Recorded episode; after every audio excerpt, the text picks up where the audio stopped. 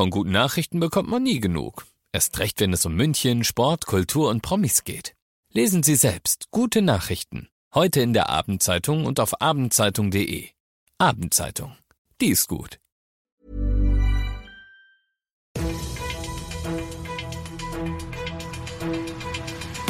95 5 Charivari, das München Briefing, Münchens erster Nachrichtenpodcast.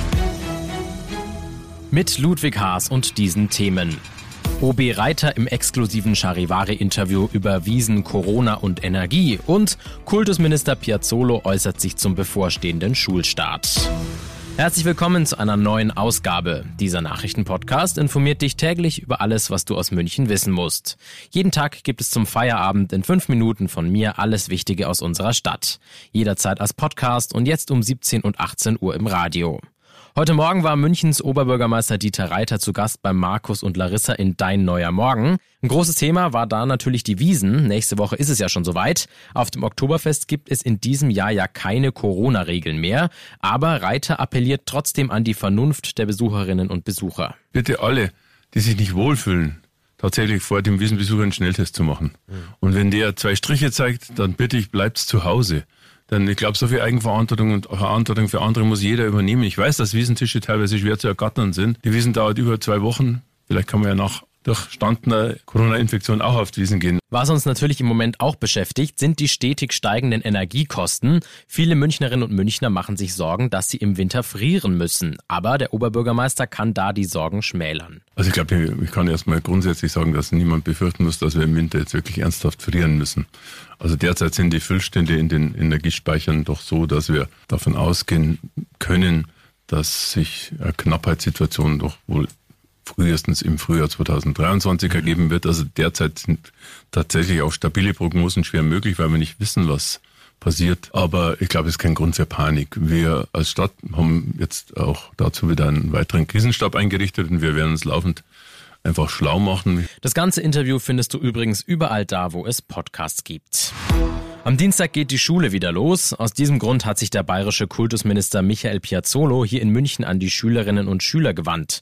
Dabei ging es auch um die Schulausrüstung, die ja in diesem Jahr besonders teuer ist. Ja, das ist so über die Jahre hinweg und gerade vor dem Hintergrund steigender Kosten und der steigenden Inflation ist es für manche Eltern schwer zu stemmen, gerade jetzt auch für die Erstklässler, da ist die Erstausstattung teuer.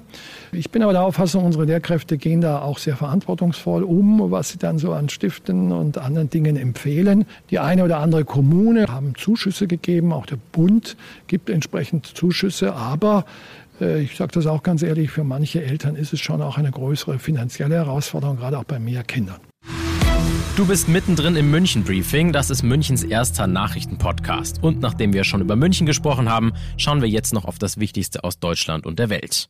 Heute war ja Sitzung im Bundestag. Es ging um die Corona-Regeln für den Herbst. Jetzt steht fest, welche Maßnahmen uns durch die kommenden Monate bringen sollen. Aus Berlin Charivari-Korrespondentin Johanna Theimann. Mit der ungemütlichen Jahreszeit droht auch eine schwierigere Pandemielage. Die Maske wird uns durch den Herbst begleiten, zumindest in Zügen. Da bleibt bundesweit weiter die FFP FFP2-Maskenpflicht bestehen. Für Busse und Bahnen im Nahverkehr sollen die Länder zuständig sein. Beim Arzt, in Kliniken und im Pflegeheim bleibt die Maske auf. Dazu kommt bei den letzten beiden die Pflicht, einen negativen Test vorzuzeigen.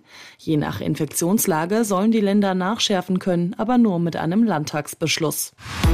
Große Sorgen um die Queen. Ganz Großbritannien hält aktuell den Atem an. Die Ärzte haben die 96-Jährige heute unter akute medizinische Beobachtung gestellt. Aus London Charivari-Korrespondent Philipp Detlefs. Thronfolger Prinz Charles und die anderen drei Kinder von Königin Elizabeth II. sind heute eilig nach Schottland gereist, um an ihrer Seite zu sein. Auch Prinz William und Prinz Harry haben sich auf den Weg nach Balmoral gemacht. Vor dem Schloss hat sich inzwischen eine Menschenmenge versammelt, um der Queen gute Besserung zu wünschen. Schon am Mittwoch hatte die 96 jährige eine virtuelle Sitzung ihres Geheimrats auf Empfehlung der Ärzte abgesagt. Üblicherweise gibt der Buckingham Palast keine Informationen zur Gesundheit der Queen raus. Die Mitteilung von heute gilt deshalb als klares Indiz dafür, dass die Situation ernst ist. Es war der wärmste europäische Sommer, der je gemessen wurde. Das teilte heute der EU-Klimawandeldienst Copernicus mit. Die Durchschnittstemperatur habe von Juni bis August mit 0,4 Grad deutlich über den bisherigen Spitzenwerten gelegen. Besonders im Südwesten Europas sei es im August deutlich wärmer gewesen als in den letzten Jahrzehnten. Soweit von mir. Ich bin Ludwig Haas und ich wünsche dir noch einen schönen Feierabend. Ciao. 95.5 Charivari, das München Briefing, Münchens erster Nachrichtenpodcast. Die Themen des Tages aus München gibt es jeden Tag neu in diesem Podcast um 17 und 18 Uhr im Radio und überall da, wo es Podcasts gibt, sowie auf charivari.de.